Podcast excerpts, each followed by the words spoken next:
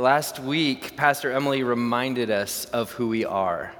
She reminded us that we are flawed human beings, that we are sinners. Yet, once we confess our sins and accept God's love for us, there is nothing we can do to lose our status before God as forgiven. That is who we are. We are a forgiven people. There's no mistake that we've made in our past. There's no mistake we're going to make today. And there's no mistake we're going to make in the future that will change the fact that we are a forgiven people. And not only are we forgiven, Emily reminded us that the Spirit lives within us, leading us, guiding us, and compelling us to love God and love others. And that brings us to the second part of our Romans 8 passage this morning. We'll pick up where she left off, but first, will you pray with me? Oh God, your word is more precious than gold and sweeter than the purest honey. As we turn to your scripture, send your Holy Spirit to infuse your word with truth and grace so that the good news of your love would shine before our eyes and delight our senses, so that we cannot help but respond with wonder, faith, and trust. Amen. So we find ourselves in the second half of Romans chapter 8. We're going to be reading verses 31 through 39. Now, before I read it, I must tell you, I think that this is Paul's greatest locker room speech in, in the New Testament. Paul is excited, and if I, do, if I read this and you don't catch that, that's completely my fault. Now, Paul gives this theological, rah, rah, rah speech, and that's what we're about to read as we begin. So, beginning in verse 31, let me get the scripture up.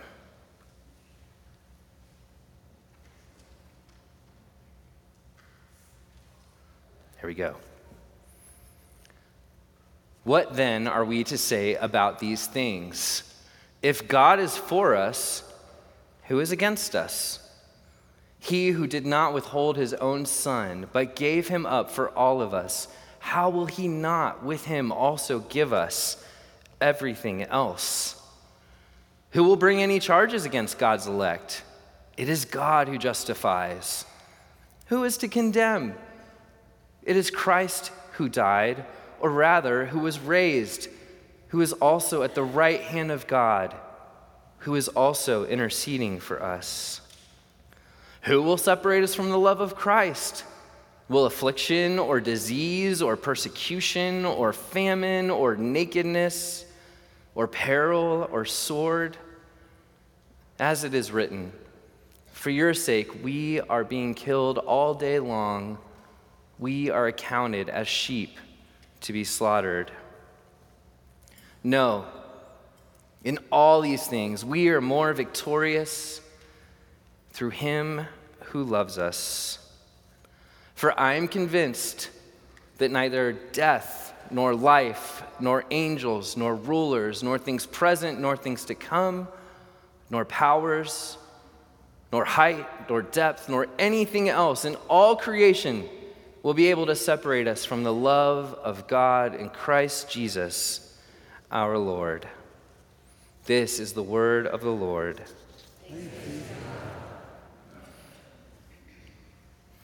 So, in our text, Paul takes us through three movements, reminding the Christian of what it looks like to belong to God. First, he reminds us of what Christ has done in the past. He says this He who did not withhold his own son, but gave him up for all of us. Paul is telling the church remember, because you belong to God, you have been forgiven your past through Christ Jesus. Then he reminds them of what Christ is doing on their behalf today. He says, Who is to condemn?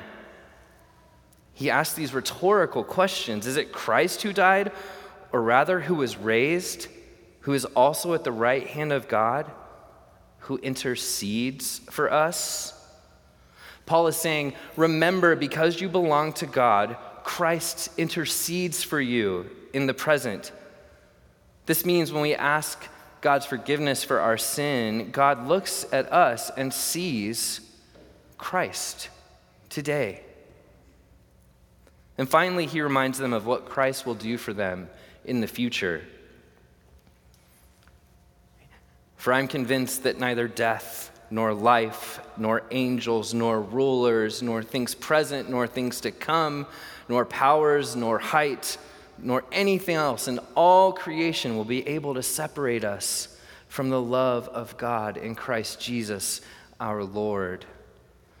Here, Paul is saying, Remember, church, because you belong to God, God will always be with you, even until the end of time.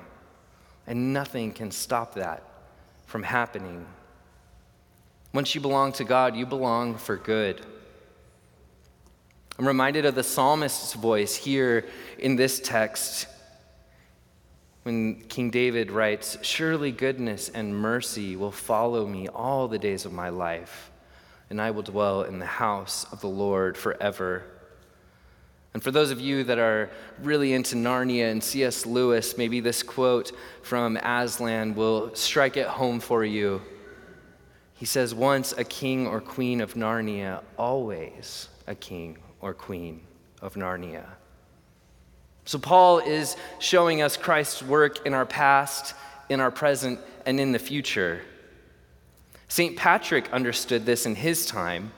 He built on Paul's idea of Christ's presence all around us. He brought the concept a little more down to earth, where we as human beings were limited by space and time. So, in the early 400s, just 400 years or so after Christ, here are the words that he penned, and we sang them earlier together. See, St. Patrick understands this as a surroundingness of Christ of our lives. I imagine it's much like this red dot on our cross here, kind of by itself down here at the bottom of the cross. So maybe hone in on that red piece of glass as we read this Maybe the blue representing Christ, Christ behind me, Christ beside me, Christ before me, Christ with me. Christ before me, Christ behind me, Christ in me, Christ beneath me. Christ above me, Christ on my right, Christ on my left, Christ when I fall asleep, Christ when I wake up, Christ in the heart of everyone who thinks of me. Christ in the mouth of every man who speaks of me, Christ in the eye that sees me, Christ in the ear that hears me. Friends, those who belong to Christ are surrounded, covered, completely and perfectly embraced by our loving God. This is Paul's great message of hope for us today. 1,200 years after St. Patrick wrote this prayer, Rembrandt took oil to canvas and painted this well known and powerful image from the scripture found in the story of the prodigal son. Here we find a depiction of a prodigal son who, after squandering all of his money, bringing shame and dishonor to his family and upon himself, is welcomed home with the powerful love and grace that a perfect father has for his child, for those who wholly belong to him. See, I appreciate this painting from Rembrandt because he captures the seriousness of the moment of forgiveness. This isn't cheap grace, this is true grace. Yes, the Father has extended that grace and welcomed his Son home, but in this depiction, you can see the remorse the humility, the sorrow and sadness of the son who is falling into his father. It's almost a solemn scene that Rembrandt has captured, yet we know that following this moment of reconciliation came great celebration. The son, now fully restored, gets to experience the joy that comes from belonging to such a generous and kind father. In this scene, you can feel the peace coming over the son as he leans into his belonging, into his family, into his father's arms. So, now a story that I believe sums up exactly what Paul is trying to tell us in our text today. There once was a very wealthy man who had a son. Having lost his wife, his son was everything to him. This man and his son loved to collect art and paintings. Their collections was vast from Picasso to Raphael. They would often sit together and admire the paintings.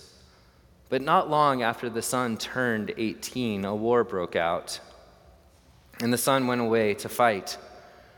He was very courageous, and he died in battle while rescuing another soldier. The father was notified and grieved deeply for his only son. A few moments, a few months later, there was a knock at the door, and a young man stood there with a large package in his hands. Sir, you don't know me, he said, but I'm a soldier. I'm the soldier that your son died to save. He saved many lives that day, and when he was carrying me to safety, a bullet struck him in the heart, and he died. The young man held out his package. I know this isn't much, he said, but your son often talked about you and your love for art, and I'm not a great artist, but I think your son would have wanted you to have this. The father opened the package to find a portrait of his son, painted by the young man. He stared in awe at the way the soldier had captured the personality of his son, especially in his eyes, until his own eyes welled up with tears. He thanked the young man and offered to pay him for the picture. Oh, no, sir. I could never repay what your son did for me. It's a gift, said the young man. So the father took the painting of the portrait and hung it over his fireplace and showed it to everyone who came to his home before he showed them his great masterpieces. Not long afterwards, the man died, and a great auction of his paintings was organized. Many influential people came from all over the world to potentially purchase one of this family's many famous paintings. And on the platform of the auction sat the painting of the son. And the auctioneer pounded his gavel. We'll start the bidding with the picture of the son. Who will bid for this picture? There was a long silence. Finally, a voice from the back of the room We want to see the famous paintings. Skip this one. But the auctioneer persisted Who will bid for this painting? Who will start the bidding? $100? $50? Another voice shouted angrily We didn't come to see this painting.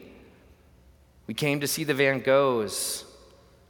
Get on with the real paintings. But still, the auctioneer continued, Who will take the son? And finally, a voice from the back. It was the longtime gardener of the man and his son, this family. And he said, I'll give $10 for the painting.